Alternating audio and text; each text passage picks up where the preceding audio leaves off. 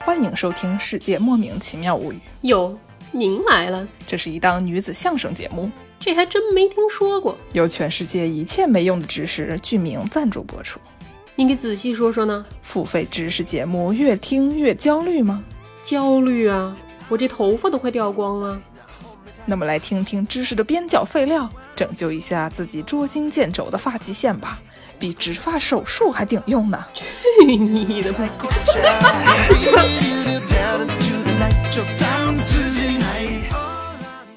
欢迎收听今天的《世界莫名其妙物语》节目，我是见谁都好为人师的见识。我是一顿饭能吃十八个饭团的哈哈哈工具人 YY。我是站在台上听相声的捧哏演员姚柱。真不错，我们这次给大家做了自我介绍，大家还喜欢吗？喜欢问他们，他们也不说嗯。而且我们这一期还在前面做了贴片，大肆的宣传了一下我们在相声界的地位。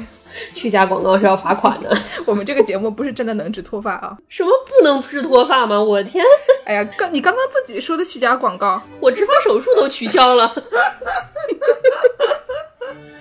哎，这期节目呢，我们要给大家介绍一个大家喜闻乐见的这个题材啊， 嗯，就是渣男，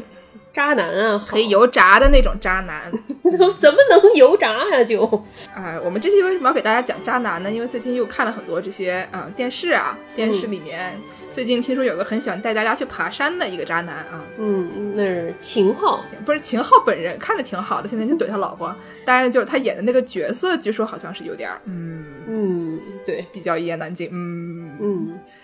然后再往之前一点呢，还有一个这个渣男叫杜部剑，杜部嗯剑是佐佐木希的老婆，不是杜部剑是佐佐木希的老公。嗯日本著名的大美女啊，不是杜不 见，佐佐木希，你们这搞不清楚 了。杜不见是一个演综艺节目的一个哥们儿，然后挺有名的。嗯然后呢，他前段时间就出轨啦，出轨了以后就在日本推特上遭到了言上，嗯，言上什么意思啊？就是被大家骂。被火烧，就要被油炸啊。嗯然后就是这哥们儿就在网上被人骂说你老婆长这么好看，你出去搞什么搞？然后他据说有一堆对象。，凭什么长那么丑？是啊，凭什么呀？ 嗯，然后微博上有人说，应该把东出昌大，就是性的老公，也出轨了，把嗯东出昌大和这个杜不见两个人拧在一起当油条下锅炸，就像当年炸秦桧和秦桧和谁来着？ 秦桧和他老婆，秦桧和他老婆，对对对对对对 对，就是微博上有这么一个东西，然后被日本媒体发掘了，然后当日本媒体的就是在日本电视上就给大家朗读了，嗯说中国网友说要把杜不见和东出昌大拧在一起油炸，嗯然后日本网友很奇怪说这个阿盖潘是什么东西，因为翻译成了油炸面包。嗯嗯然后日本网友觉得说这这这是什么东西，然后就有人给大家解释这个秦桧的这出处，然后大家就觉得学到了历史知识，嗯虽然一点用都没有，就像我们的节目一样。这叫什么？这叫文化自信，国学输出。好，所以呢，我们这期节目呢，就是不是真的介绍那种就是真渣男那种嗯什么。打老婆、啊杀老婆，啊把老婆冻到冰箱里，还刷人家卡的那种渣男，那种要需要千刀万剐的那种渣男，嗯我们是不推荐的，我们不给大家介绍。嗯我们给大家介绍一些呢那种比较搞笑的，嗯就是他虽然渣，但是你只能说他人品差，你不能说他这个人应该上绞刑架的那种。嗯基本上就是大家听一听笑一笑也就完了的这种嗯类型的渣男。哎，然后那我先上来就先说一个我听说的这个搞笑故事。来吧，我有一个朋友，我有一个朋友，所有的故事都是从我有一个朋友开始。嗯对我有个朋友呢，在那种所谓的大手企业工作，嗯就是特别精英啊、白领啊，大公司啊，嗯，外企，对。然后呢，他们有一个副总，比较上层的人物啊，嗯然后这个人呢，他像我们之前说的所有的这些被油炸的渣男一样，他也出轨了。嗯，那这是标配，哎，对，副总嘛都要 哎，可不敢这么说，渣男们都要出轨，不是副总们都要出轨， 怎么回事儿？嗯嗯然后这个人呢，他找了一个别人的老婆，嗯就日本人叫什么 W 不伦，就是他的 W 的发音跟 double 是一样的，所以是两边都出轨，嗯叫做 W 出轨。学习到 了。嗯因为他们这个 W 和 W 嗯 和 double 都是一个发音，对，然后呢，嗯就是如果你是小三，你破坏了别人的家庭，你是要赔钱的。嗯，就是这个中间你可能要裁判，裁判完了以后，你可能要赔就是钱精神损失费什么之的。类的。但是如果你们两家都出轨，你们两家互相给对方赔钱的时候呢，这个事儿它就抵消了。经常就大家说这个 W 出轨它比较合算，建议大家不建议大家使用。宣传什么样的价值观啊？是的，是这个这个副总呢，他人也是在日本啊，然后呢，他就找了一个别人的老婆。但是他自己哦做错了一件什么事情呢？嗯，他不知道这个别人的老婆啊，这个别人啊是一个 MMA fighter，什么叫 MMA fighter 是什么意思呢？就是这种全校那种拳击综合格斗？综合格斗，对，综合格斗、就是那种综合格斗选手。嗯这个事情就很可怕了，对吧？就是你们想象一下，比如说，你要是找人打架，你你面前有几个选项，你男朋友，这个《我是大哥大》里面的桥本环奈，她是一个这个不良少女啊，嗯还有毛利兰，嗯，对吧？这几个人里面你选哪一个？桥本环奈呀，我我肯定不喜欢毛利兰，我要不小心跟她打架，一会儿她男朋友给我踢到外太空去， 我不敢，我不敢。 对，我觉得我要是我的话，我就会选毛利兰，因为我觉得她能徒手改变物理。这 个柯南已经不受牛顿力学控制了，嗯 但是呢，这比这些人都强的是谁呢？嗯，就是全世界最会打架的女人张伟丽。张伟丽又是谁？张伟丽就是那个 MMA 冠军啊，你们都没听说过吗？特别嗯没有嗯厉害。之前好像是有一个东欧人，然后在网上说了一些什么种族歧视的内容，然后被这女的 打的口鼻流，打成了口鼻流血的笨伯。不要再用偶像的梗了。 对，反正就是被被打的很惨啊。总体来说，就是综合格斗这个事儿特别厉害。嗯 对，就是特别能打，就、嗯然后这个人他就招惹了这个 MMA fighter 的老婆，然后这个人、这个 MMA fighter 他就不开心了，他心里不是很愉快，怎么办呢？他就跑来了这名男子的办公室，这名男子呢就一想说，哎呀，我好像不知道这个事儿啊，要完。然后就就跟人家要敞开来谈，然后当然是没有谈拢的，嗯然后 MMA fighter 干了一件什么事儿呢？嗯，他把这名男子去世了。去世是说打死了吗？不是的，就是我们一般就是比如说新捡回来的小小狗、小猫，对吧？嗯你之前要对它进行绝育，嗯然后呢，你会把它带到兽医去，给它去世， 嗯，就是被绝育了。 被绝育了。然后就是说，呃呃，这个其实也不能说去世，因为就是这事情还分弓形和去世两种这个操作。嗯去世它一般都是把这个大象的耳朵去掉。弓形，它是主要是一般是把大象的鼻子去掉，太形象了。所以这个人他是大象的鼻子被去掉了。哇， 太厉害了。然后呢，被去掉了以后呢，这个人走去了办公室的厕所，嗯把它冲掉了。这是一个真事儿哈，这是一个真事儿，不是一个电视里的情节，是一个现实生活中的事儿啊。这是一个在这个行业里面已经成为了传说的一个故事。他们就把这个人的这个大象鼻子给冲进了下水道。太厉害了。 然后他当然这个人就报警了，或者他们就是在那里工作的人就报警了。嗯然后下面发生了一个什么特别喜感的事情呢？就是日本警察掏下水道帮他找大象鼻子。找着了吗？ 没有，就一直在那找， 找了很久。 这个故事告诉我们啊，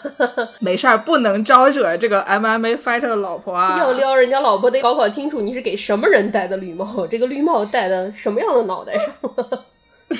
对，太对了。嗯，哎，说到这个爱招惹别人老婆啊，我就来劲了。我们这个建筑界也有一名，其实这个建筑大师啊，有很多都是这样的渣男，就是各种出轨啊什么的。有一名同志呢，他是出类拔萃 啊、在所有的同班同学里面，他是叫什么陈独秀，你知道吗？ 喂，陈独秀招谁惹谁了？风平无故被害，独秀一只嘛，你知道吗。弗兰克·劳埃德·赖特朋友呢，是我们在这个豆瓣上面预告了，我们说要下一期要聊渣男，以后有一名朋友立刻在那里回复说：“姚柱不是这个包工头吗？他不是建筑界的吗？建筑界最渣的难道不是赖特吗？”所以说，这个赖特是远近闻名，人人都知道他渣啊。嗯，他真的是非常非常渣的。他在结了婚的时候，他给一个客户设计一栋房子，设计着设计着呢，这个客户的老婆叫美玛，然后他就跟这个寇的老婆说：“太太，我们来讨论一下设计吧。您看这个卧室， 太太，您看这个床，咱们来这个床上一起看一看这个设计吧。”然后他们俩就是就设计着设计着就设计到了床上。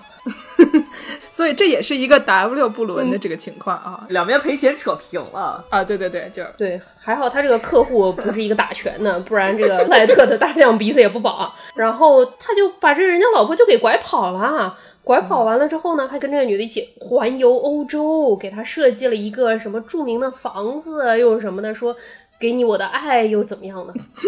给你我的床，嗯对，他就跟这个客户的老婆住在了一起。结果没住多久，他就把这个就是新勾搭来的这个二老婆和第一个老婆嗯生的六个孩子啊丢在家里，就去城里跟小三又去同居去了，我现在的这个造型啊，就像我们节目的 logo 一样，头上有一个巨大的问号。就是脑壳打开，头上有巨大的问号。对然后就在这个特别期怪间发生了一件非常耸人听闻的事情，他这个第二个老婆和他前妻生的六个孩子待在家里，结果他们家的佣人不知道是出于什么原因给他家放了一把火。把他的第二个老婆和前妻生的六个孩子付之一炬，付之一炬，对，只有两个孩子活了下来，哇哦，就是非常非常可怕。这这件事情是一个非常丧心病狂的事情。就这样，他后面还又勾搭了两个还是三个老婆。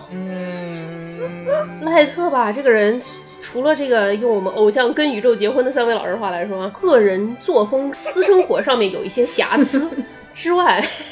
除此之外呢，他这个人别的方向人品也有点问题。他自从出来当学徒的时候，他什么？二十四岁就跟人家吹我，其实二十二岁，你看我就出来当学徒不是了。 这个为什么要把自己说年轻两岁啊？ 哇，就是你知道，有的人反社会吧，可能就就是撒谎成性，跟勾勾搭人家老婆浑身不得劲一样，你知道，不撒谎就浑身不得劲。然后他也就算了，他给人家设计房子的时候，他也就特别爱规避责任。有一次，他一个客户给他打电话说：“师傅啊，你带我修理这个房子，它漏水。我昨天晚上吃饭的时候，你还晓得发生了什么事情啦？一滴水都滴到我额头上头了。你说我这个饭怎么吃？”不能吃，不能吃。这是个南京客户呀，赖特听了说：“您这事儿可不能赖我啊，那是您凳子摆的地儿不对，您把凳子挪一挪，不就滴不到头上了吗？这个是个男的吧？要不就这个男的他老婆不漂亮，他睡不到人家的老婆，或者人家的老婆坚贞不屈不让他睡，所以他就不去修房顶了。 不是，他后来也挺有名的，修的房子也挺多。要是老婆都给睡的话，那也是可能会应接不暇。会会忙得像罗志祥一样， 世界管理大师。对，哇，真是流氓啊！ 这种个太人流作风氓太有问题了。啊瑕疵，而且你给人家房顶倒是秀秀啥？ 哎，这个我们现在自已经介绍了一名历史上的著名男性，这个弗兰克·劳埃德·赖特了。那么我们就嗯顺着下来继续介绍这个历史上的著名渣男。嗯然后我先从这个我另外一个朋友开始说，因为接下来的好几任渣男啊都跟这个朋友有关，所以我要先介绍一下我这个朋友。这个人呢，他住在巴黎，生性风流，会写小说，特别招漂亮女孩喜欢。啊，是一个花花公子人设。嗯然后当时呢，去法国的时候，我去法国待了一年。我一上法语课，他千方百计骗我出去玩儿，嗯导致我后来这个法语学的那就一塌糊涂了，非常差，只会说个把盖头，就是嗯就不会了对啊。西班牙语会说朗姑斯啊达，法语会对说这把盖，配起来也是一 餐。对你下次多学两个蔬菜啊，不然你这营养不平衡。你说的对。哎，对然后当时呢，我租的这个房子碰巧是我从我们学校的一个老教授那里租的。我那个老教授嗯他自己在法巴黎有一个房子，然后就是说那就租给咱们学校学生吧。然嗯后去之前，因为我们这个整个交易都是在美国完成的，所以我不知道这个房子长什么样儿。我嗯过去了以后呢，就住下了，住了一段时间呢，以后我要去英国开会。这个时候，我这个嗯朋友，这个朋友刚才我们说了，他这个风流倜傥，特别招女孩喜欢，我们叫他叫他小嗯润。因为这是动森里面的一个著名松鼠啊，是一个特别嗯那种自恋、长得很漂亮的一个一个小松鼠。然后这嗯个小润呢，就说要来我家住，因为我人不在。然后当时她的室友正好在跟男朋友吵架，就家里闹哄哄的，嗯然后就说：“嗯哎呀，家里太吵了，我要上你家住。”然后我说：“嗯行，钥匙就给他了。”嗯然后我就在英国开会，对吧？开着好好的，嗯突然有一天啊，他给我打一个电话，听起来这个睡眼惺忪，然后我说：“干 么事啊？”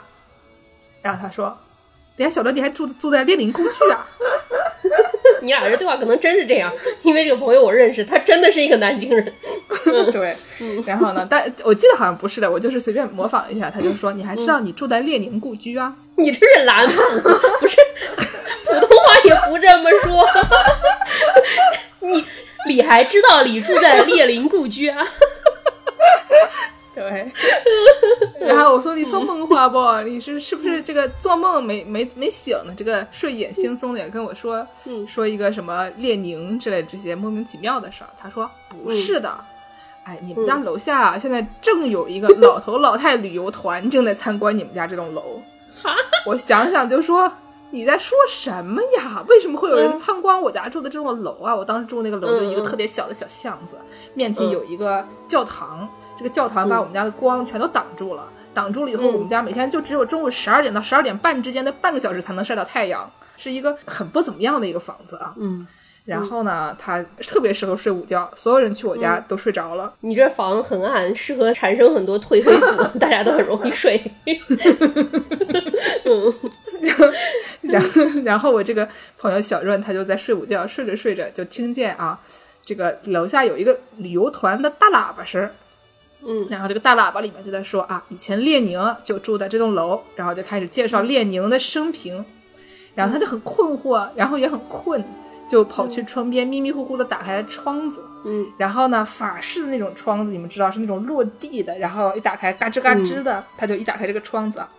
底嗯下老头老太太就看见他了，然后有点嗯笑。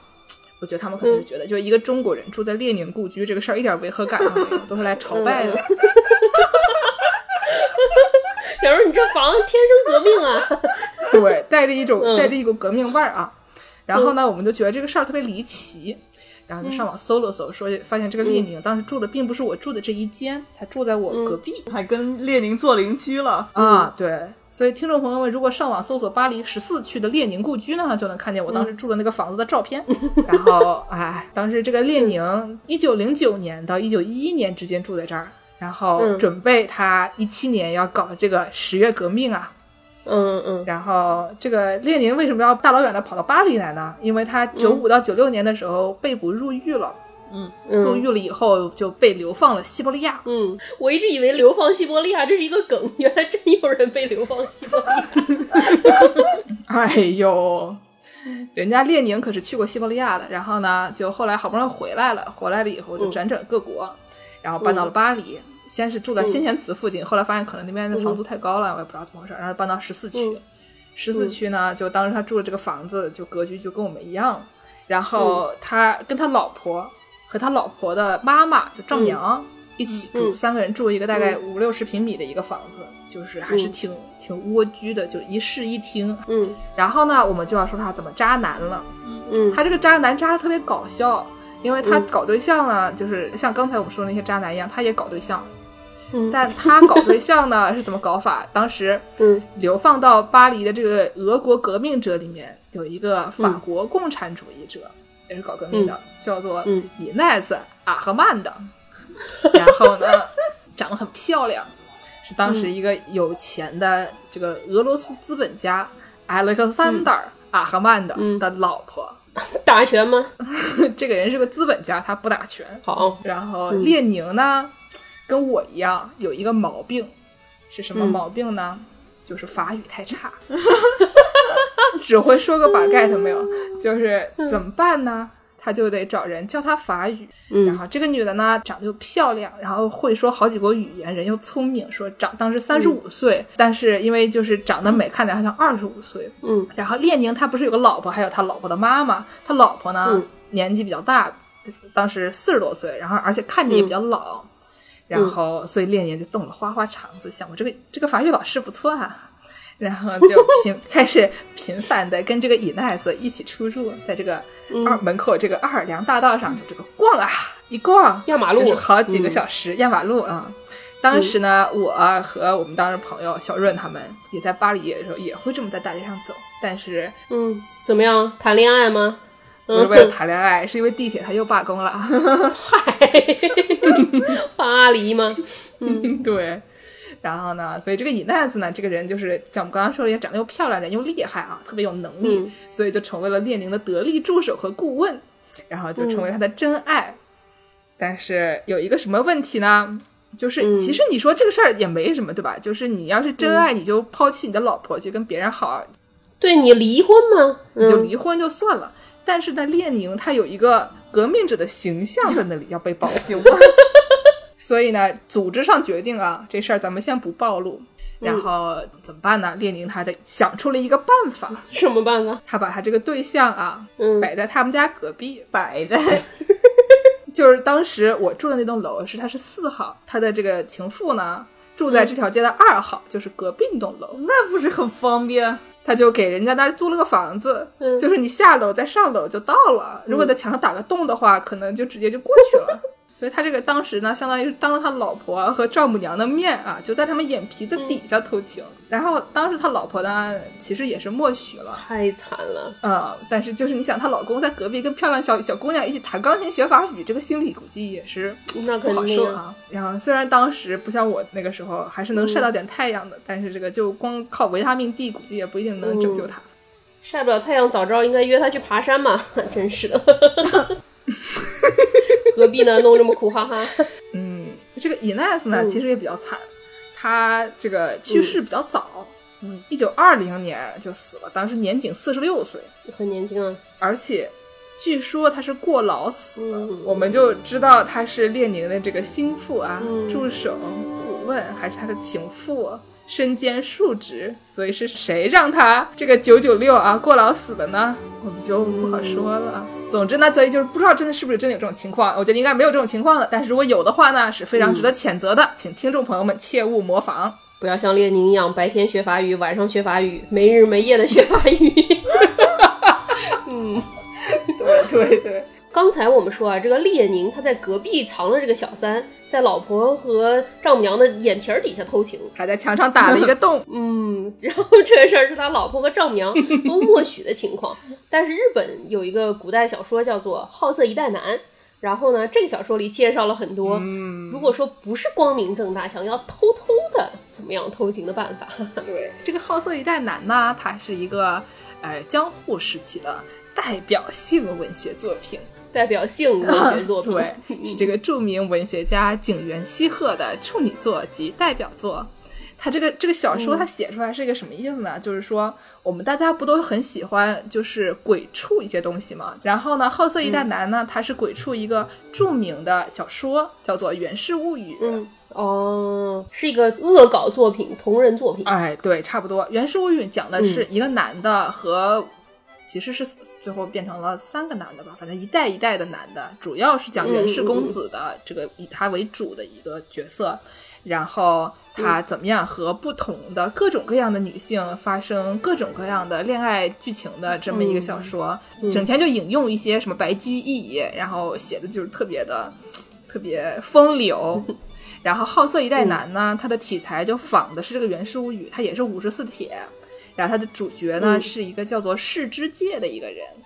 介绍的他从七岁到六十岁之间的经历。七岁就开始，对，行吧。古代人民就是爷，然后呢，这个人他七岁就通晓男女情事，然后少年的时候就生活放荡。以至于他爹在他十九岁的时候、实在是受不了了，一怒之下与其断绝亲子关系，然后他就被逐出家门了。逐出家门了以后呢，他就开始嗯游历各国，到各个地方的这种花街呀，哎，这个妓院进行他所谓的好色修行。那感情好，嗯放飞自我了。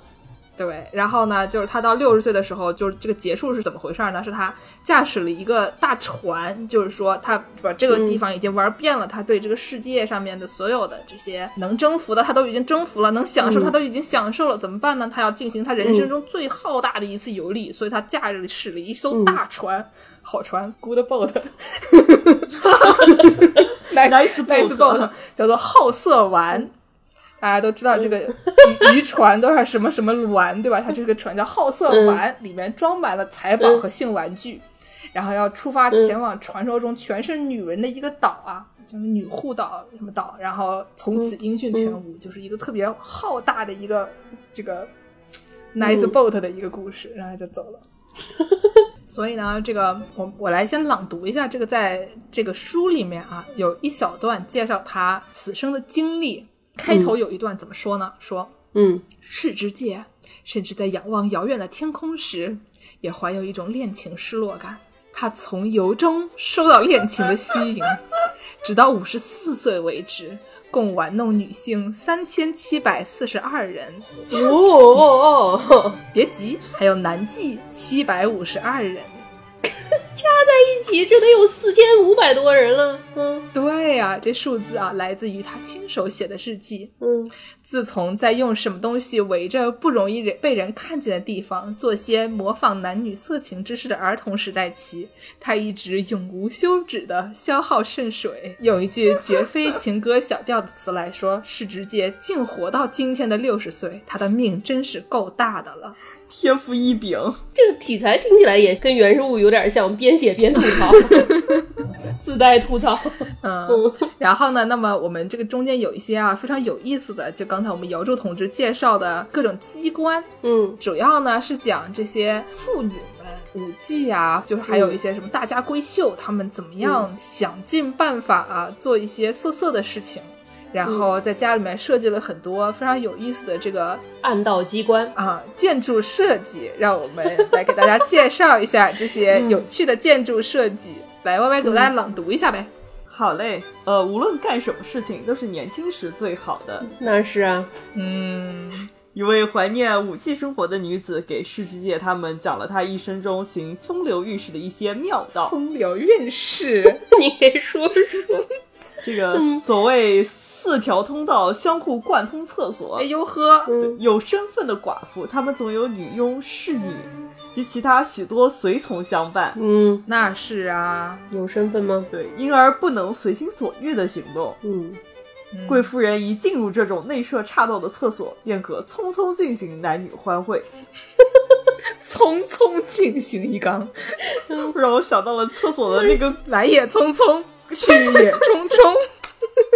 这个，还有所谓隐蔽柜橱，嗯是里面设有一条暗道的设施，嗯事先让男人暗道偷偷进去，嗯，再让女人去与他幽会。怎么着？这个男的先进去，女的再纷纷到访啊。这男的是什么著名景点是怎么着？还有这个所谓活动草席，嗯，是在木条地板下面建有一条暗道的房间。这工程量还挺大。对，呃，如果见势不妙，就让男人从席下暗道逃跑。活动景点呀，这是。 这个事儿让我想到，二零一五年的时候，这个英国的白金汉宫 出了一个事儿啊，就是不知道这个宫里有什么人是跟哪个男的在偷情嘛，然后还是怎么回事？就是游客在经过这个白金汉宫的时候，陡然发嗯现。这白金汉宫上面有一个全身赤裸的男的， 正用一条床单搓成条儿，偷偷地往下爬， 真的成了搓一个成著名条，嗯， 就是几张床单系在一起，然后完了之后两三层楼那么高，它像一个爬绳儿的时候 一样往下爬，然后真的成了一个著名景点。活动景点啊，嗯，游客纷纷拍照。嗯，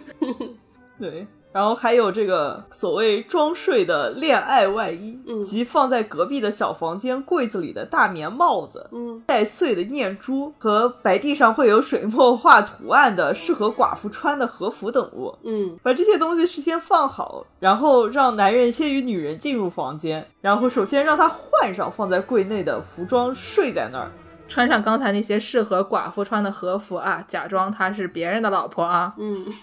对，这个谎称是某位隐士的夫人，然后使佣人麻痹大意，然后男女便在室内偷偷幽会。不是，没这跟这游客古装剧里那个格格扮成太监偷偷出宫似的，这男的扮成女的。我以为古装剧都是骗人的，那女的一穿男装，别人都认不出来，说这位公子好生英俊。 原来是还真有， 嗯。是，人家装挺像的 呢。古人的智慧。 嗯，这还有这个所谓见气号而站着晕眩，这是什么呢？即在幽会茶馆的布帘上系一块红手巾，嗯，然后女人从此经过时，必定当场装作发病。哦，一 Q 就病啊，这是。 真是，就会说我要租下这间屋子，而后进去与男人幽会。 哦，就是经过这个房间，看见一个红手巾，就说：“哎，不行，我要晕了，我要晕啊 了，我要晕了，我该怎么办？我去哪里躺？这里有一间屋子，哇，好巧！小柱姐姐，这个已经当场就可以去演习了。不是，我我就我就去那儿给你甩这个红手巾，然后你就进来啊。这事儿我见过，我以前有一个同学，就是跟人吵架吵不过的时候，他就说我要晕了，我要晕了，我要晕了，然后就从走廊跑到班上去，然后坐在位子上倒下来，趴在桌子上，然后闭着眼睛闭五分钟，然后过了五分钟悠悠转醒，一抹眼睛说：“我刚才错过了什么有些那种戏精修行还不够的朋友们，来向我们这名同学学习一下？”啊！他听到这一段应该也很羞耻吧， 毕竟太中二了。 嗯，还有什么机关？还有什么机关？还有什么建筑性的机关？啊，对，这就是一个建筑性的了。嗯这个还有称作男女情交隔板的玩意儿，嗯，哎，就列宁那个吗？对啊，还还不是， 就在小房间的角落里，事先铺好一块擦得干净平滑的隔板儿。嗯，这个女人若要行欢乐，则在板上留有一个迷之沉默的小口。对，这就和列宁不一样的地方了啊。那个不，列宁呃没干这事儿啊， 我们列宁没干这事儿，他是下楼再上楼的啊。这你们大家不要以为好像真的就是我们当住的那个房子里面，就是墙上有一个大洞一样对，没有这个事儿啊，没有这个事儿。你可以用来就是列宁形状的大洞，就像那个猫和老鼠里。你以为房子是奶酪做的吗？谁设计的呀？赖特吗？哎呦喂，真是，嗯，哎，我们刚才 Y Y 读的这些各种各样的优惠的方法算在一起啊，在这个书里面写了整整四十八种， 那可够多。非常可怕啊。在这个书里面，他这一段结束的时候还说：“这难道不是令人可怕的故事吗？这可绝对不能讲给人家的女儿或者太太听，你们可千万要保密啊！”这不讲给女儿和太太听，讲给谁听？这都是为女儿和太太们量身设计的。听起来特别像一个那种就是建筑师广告，说我们能在家里给你建这个，我们能在家里给你建那个，哎，跳起舞来。我跟你说，我这期节目录完，建筑师执照就被撤销。我跟你 说，不能在墙上瞎钻一些洞啊嗯，不然的话嗯嗯这个要被撤销的。嗯然后呢，我们刚才说完了这个为什么要提这个小润呢，对吧？嗯我们就是这个小润，他住在我家，然后发现这个地方是列宁故居，嗯，然后后来下面一个渣男他又跟小润有关系，他去年来芝加哥玩，嗯然后我这个人呢很喜欢看歌剧，嗯，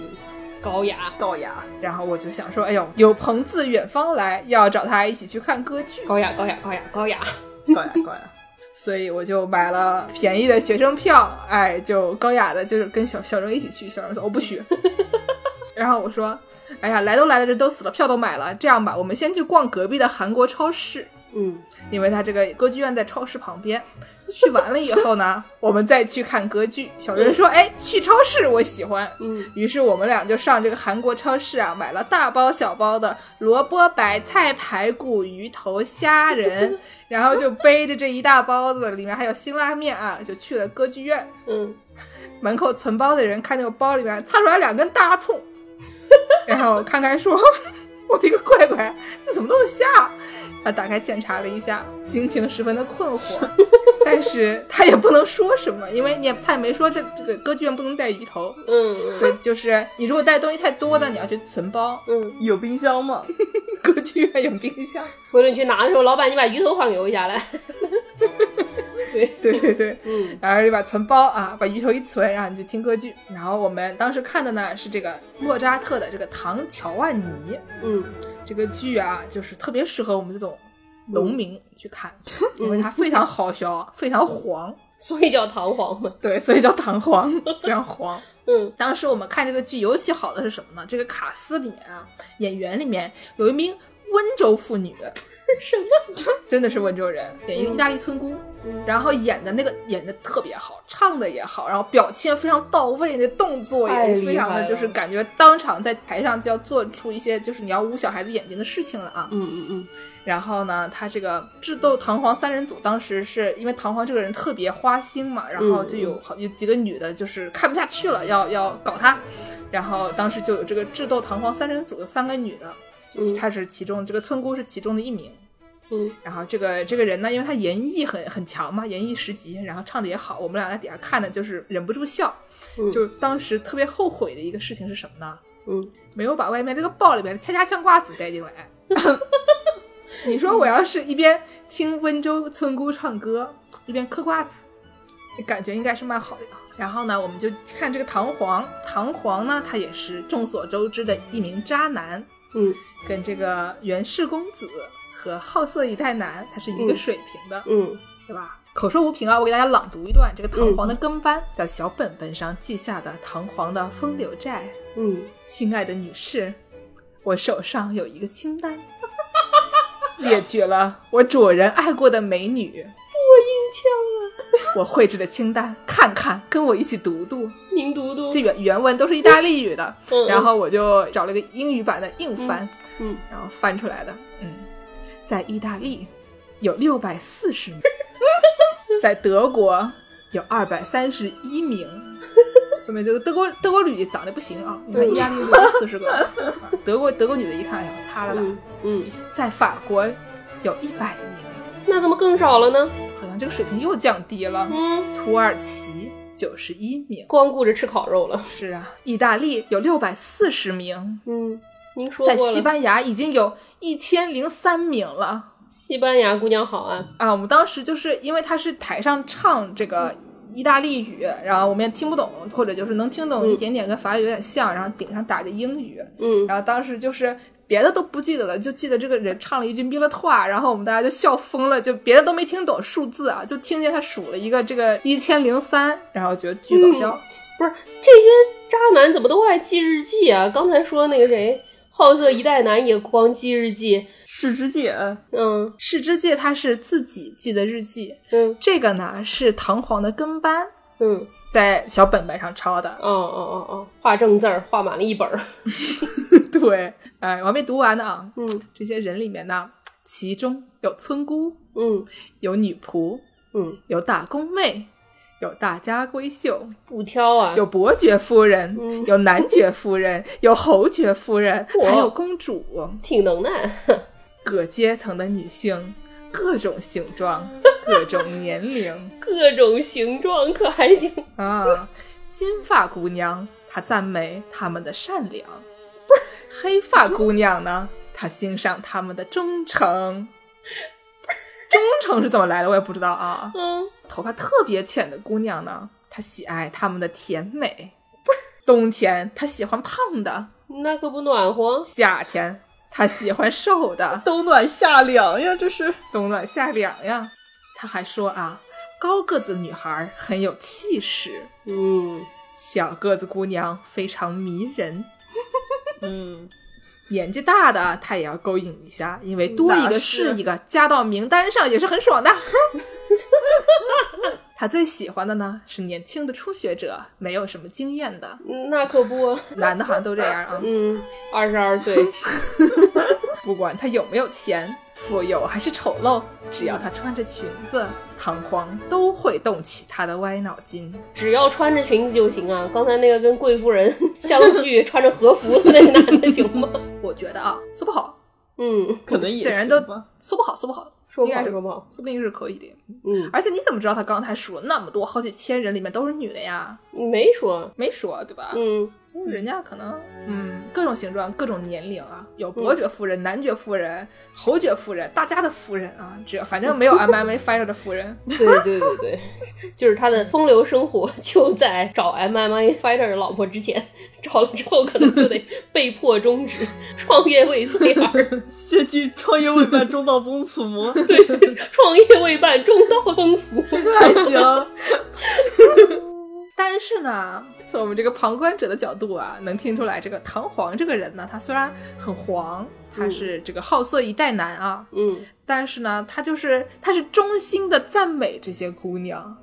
而且呢，这些姑娘呢，他就是他是引诱人家。嗯对？吧？引诱了人家呢，人家看看说，哟，这小哥长得也不错嘛。嗯然后呢，就你情我愿了。你情我愿以后负不负责呢？这个事儿另说啊。至少他对对不是什么强奸犯，对吧？他就是一个很很花心、很多情的一他个人。就是渣嘛，不是罪犯。嗯，就是纯的渣啊。嗯嗯后来呢，当然他就因为太多情就遭了报应，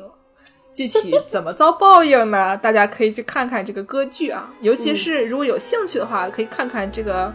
去年芝加哥歌剧院的这个版本，这个嗯听听这个温州女孩演村姑，非常了不起，非常好啊，嗯给大家推荐。嗯，最好不要带鱼头去，带鱼头去可能会被别人翻白眼。现在都只能在 B 站上看 看，自己在家可以嗑瓜子，可以吃一头，怎么都行。嗯，哎，对，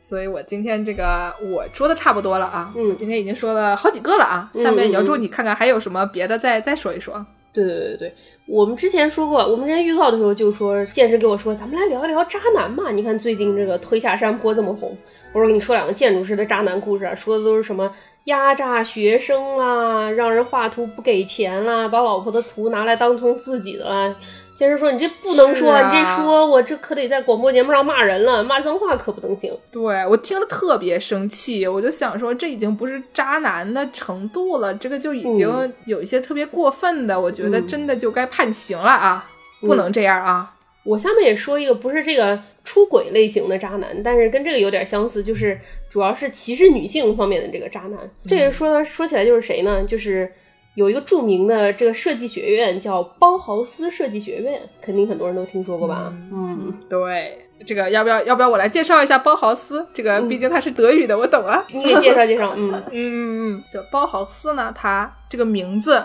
它有包和豪 斯两个词。包呢是建的意思，嗯豪斯呢是房子的意思，所以嗯这个名字呢叫做建房子。对他以前有一个德语词叫 Hausbau，嗯，好像是对，然后他就说，呃，我们要打破传统，我们以后就不能叫 Hausbau 了，我要把这个给反过来，所以说他就起了名儿叫包豪斯。对，反正大概是一个纸包机包纸包机的概念。嗯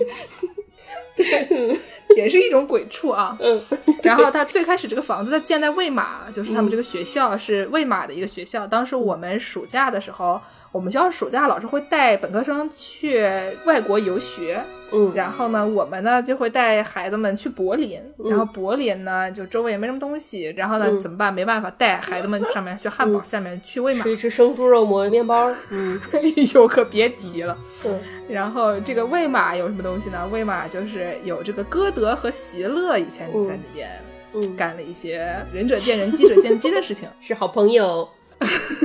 哈朋友，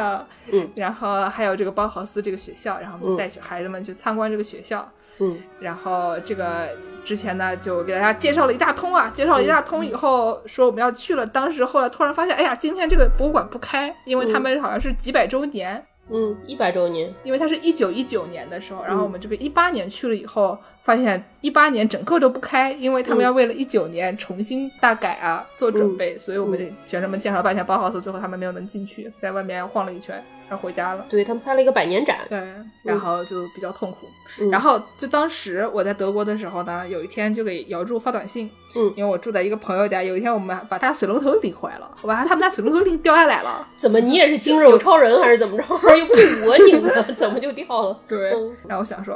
哇，这个东西没办法，我要去包豪斯买一个水龙头，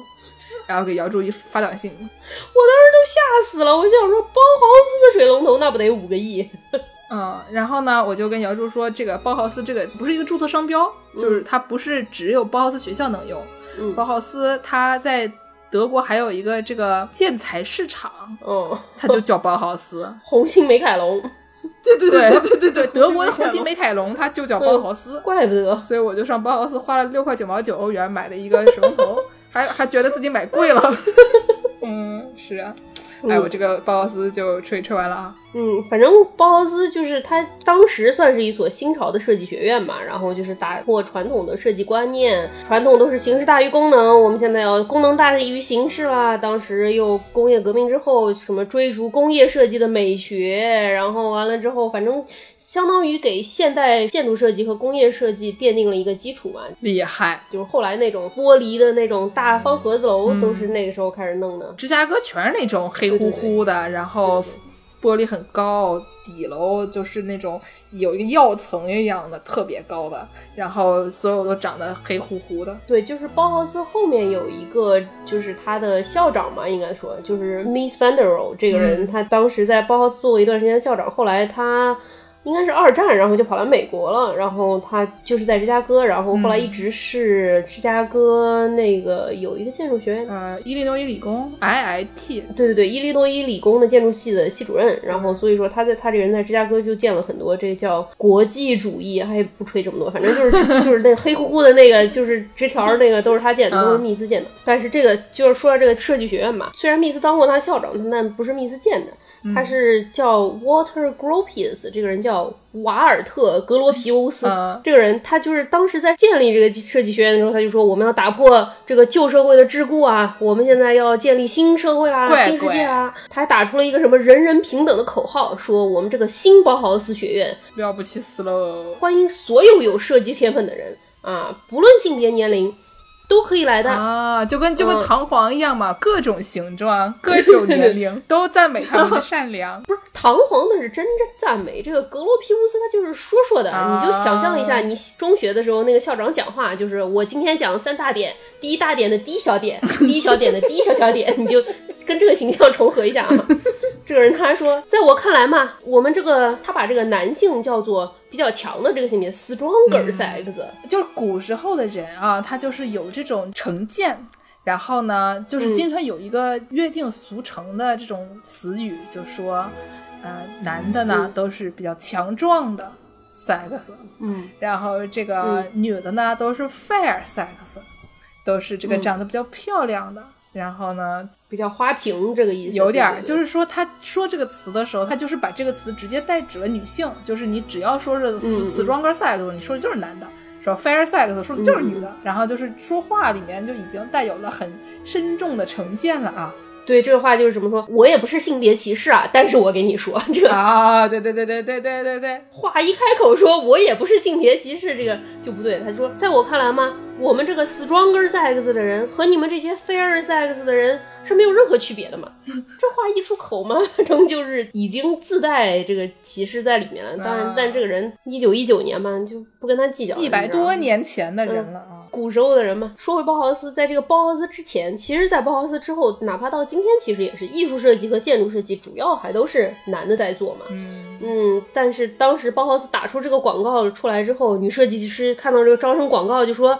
这感情好啊，不愧是现代主义设计新世界，哎呦呵，咱们妇女能撑起半边天了。”嗯，然后女设计师就想说：“那这得去报名啊！”她就纷纷去报名，想说我也能大展拳脚了。不错，听起来是挺好的啊。嗯嗯嗯，那是吧？就去了才发现，这个包豪斯这个虚假广告，可能跟某不知名的网络播客节目 号称听了能生发的这个虚假广告，他不相上下。格罗皮乌斯这个人嘛，他他不仅管人叫什么这个 stronger sex 和 fair sex，公开宣称说啊，嗯说我这人真的不是性别歧视，你注意啊，这得是一个固定开场，嗯我这人真的不是性别歧视啊。但是这个男的和女的生理上就是不一样。行，这话这么熟悉，这个男的的大脑，他就能处理三 D 图形。嗯这个女的大脑呢，你就处理处理二 D 差不多吧，感觉你这内存也不太够的这个样子啊。哎，挺好。然后去了包豪斯，这些女设计师们被强烈推荐，是打双引号强烈推荐，就说你们这些女的，那我就推荐您去学一学这个纺织啊，什么做陶器啊什么的这种的。这二 D 吗？我觉得纺织和陶器也不是很二 D 啊。淘气这么三 D 的事情我是做不好。反正就是传统上是女性做的东西，他们觉得就是不够高级嘛。嗯就是当时绘画系啊、建筑系啊、雕塑系都清一水儿全都是男的，嗯一个女的都没有。厉害就就是说不推荐，但是一个都不招嘛。嗯，然后完了之后，这个卖挂羊头卖狗肉的事儿，这个格罗皮乌斯说多了，他还说什么我们这个建筑学也不是那么的了不起嘛，他自己是个建筑师啊，他说建筑学也不是特别的了不起嘛，工业设计和美术设计都是设计不可分割的很重要的组成啊，嗯我建这个学校就是为了各个设计学科的大融合。嗯，但其实这个学校，啊这个叫什么校领导 班子，十四个人全都是男建筑师，一个别的系都没有，全都是男骗的。子啊，这都是骗子啊！虚假营销，啊，太假了， 哦，当时这一年开学一看，来这么多妇女同志 啊，可不吗？格罗皮乌斯这人都傻了， 他想说，我就随口一诌，怎么就骗来这么多？嗯，第二年他就说，咱们包豪斯以后一届规定了，只能最多只能招三分之一的女的。嗯，当时就已经报了名的妇女朋友们就想说，那我都已经来了，学费都已经交了，来都来了，大过年的人都死了，你知道吗？学纺织就学呗，那怎么办呢？我，但是他又没有想说，我既然是来学这个现代艺术的，我不能真的搞传统纺织嘛，就是那种以前织一些花纹儿啊，什么乱七八糟的那种东西。这些妇女同志们就反正，因为他们也就是耳濡目染嘛，看这个包豪斯运动这些什么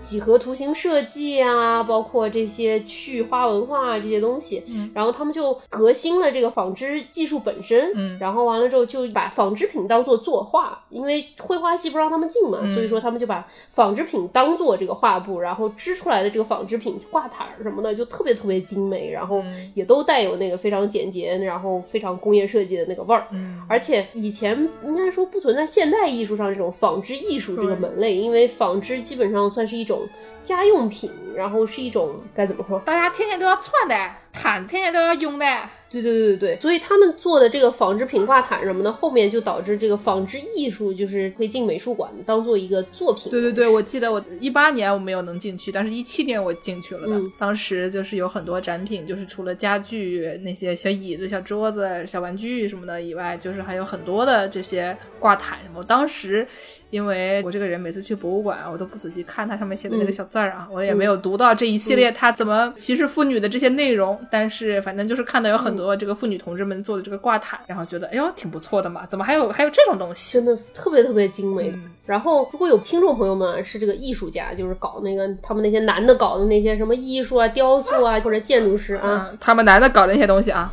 对对对对对，就是包豪斯认为他们男的搞的那些东西啊，就知道这些设计专业都有一个共同点，怎么共同点呢？就是不 赚钱，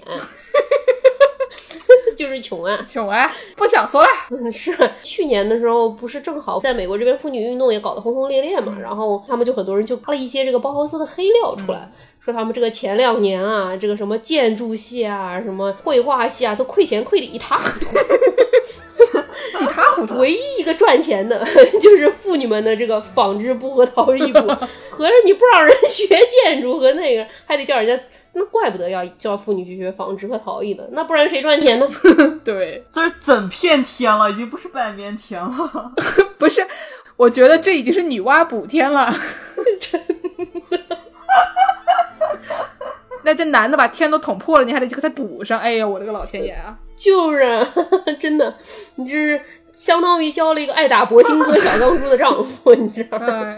哎，太悲惨，就感觉妇女同志的命运到哪儿都一样，在家里面就是得养丈夫，出去了就养校长。哎，嗯别，提了然后那校长也不知道抢了多少人老婆，没有啊，没有啊，那是那是赖子，我瞎说。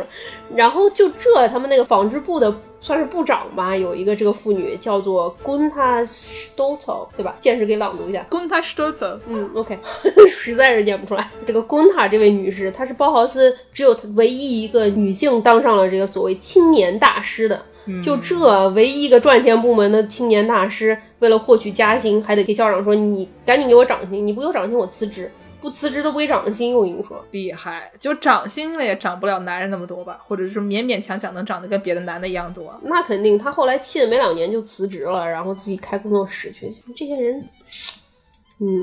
所以说啊，你说我们刚才讲这么渣男，我觉得其实你说你真的还不如做做什么唐璜啊、好色一代男这种，你就是驾驶一个好色玩的大船出去，就是你知道吧？就是对啊你想做什么做什么，就是但是有一些渣男啊，就是说到这些剥削妇女同志们的劳动力，然后要逼的妇女同志们去补天的这种事儿，我们大家就不太能接受，是吧？但是你今天你说你介绍了这几个渣男啊，嗯除了列宁是真的是在什么丈母娘的眼皮子底下偷情，这是一个真人之外，剩下的这个什么好色一代男啊，又是唐璜啊，那都是虚构的人物，现实生活中的男的那扎起来都是压迫妇女啦，又是什么让老婆带前妻的孩子被烧死了。哎呀，所以今天这个故事告诉我们什么呢？列宁同志啊，他是一个好同 志、啊。总结的，是啊，哎呀，好惨啊！我 们一期节目里面介绍竟然都是假人，我才反应过来，只有最开始那个被剁掉这个大象鼻子的是真的，然后还有个列宁就是搞别的女人，但是这个事儿其实人家那都是怎么说呢？你情我愿，一唱一和，他老婆也默许了的，就是只是组织不让他离婚。就是啊，列宁同志啊，他是个好同志。 我觉得我们这个就是觉得男的是个好同志的这个水平线真的不是很高。你只要不把老婆砍死，各位这个男性听众们回家稍微反省一下啊，要杀老婆，我们的听众朋友不会做出这种事情来的，真是的。都听三个女的讲相声还能忍下来的人，怎么会杀老婆呢？不会的。您说的对，行吧，那先这样吧。那我们今天就聊到这里啊。嗯，今天这个结尾音乐啊，是一个非常有名的昭和时代的日本男女对唱歌曲，嗯、叫做《拔牙歌》。 对，B 站上面被鬼畜的很多啊。内容是一对新婚夫妇结婚三年，然后这个男的就出轨了。这两个人对唱的就是女的说。你别骗我了，你不要再说胡话了。然后男的说我没有在说胡话呢。然后女的说你跪下来就是求我道歉，我就原谅你。男的说哎呀，就是第三年的福气这种事情吧，你就算了吧，就让它过去吧。就是这样的一种有点娇嗔的吵架。那我们在欢乐的歌声中，让广大的男性听众好好反省一下自己啊。不要绿 MMA fighter 就行了，其他的事情不重要啊。嗯，对对对对对，感谢大家收听今天的《世界莫名其妙物语》好，大家下期再见。再见。再见。あやあやあやあやあああやああやあやあやあやああやあ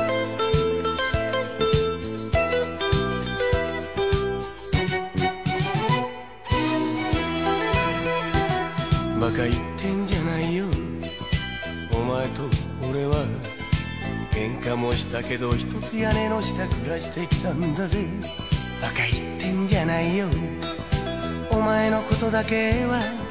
一日たりとも忘れたことなどなかった俺だぜよく言うわいつも騙してばかりで私が何にも知らないとでも思っているのでよく言うよ惚れたお前の負けだよモテない男が好きなら俺も考え直すぜバカ言ってんじゃないわバカ言ってんじゃないよ遊ばれてるのわからないなんてかわいそうだわ三年目の浮気ぐらい多めに見ろよ開き直るその態度が気に入らないのよ三年目の浮気ぐらい多めに見てよ両手をついて謝ったって許してあげない「パヤパヤパパパパヤパパパヤパ」「パヤパヤパパパパヤパパパヤパ」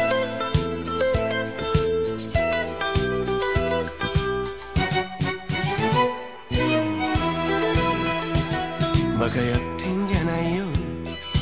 本気でそんな荷物をまとめて涙も見せずに旅立てるのかよバカやってんじゃないよ男はそれなりに浮気もするけど本気になれない可愛いもんだぜよく言うわそんな勝手な言葉があなたの口から出てくるなんて心疑うわよく言うよいつも甘えてばかりでやきもち焼いても可愛くないぜ大人になりなよバカやってんじゃないわバカやってんじゃないよ私にだってその気になれば相手はいるのよ3年目の浮気ぐらい多めに見ろよ開き直るその態度が気に入らないのよ3年目の浮気ぐらい多めに見てよ両手をついて謝ったって許してあげない3年目の浮気ぐらい多めに見ろよ開き直るその態度が気に入らないのよ3年目の浮気ぐらい多めに見てよ両手をついて謝ったって許してあげない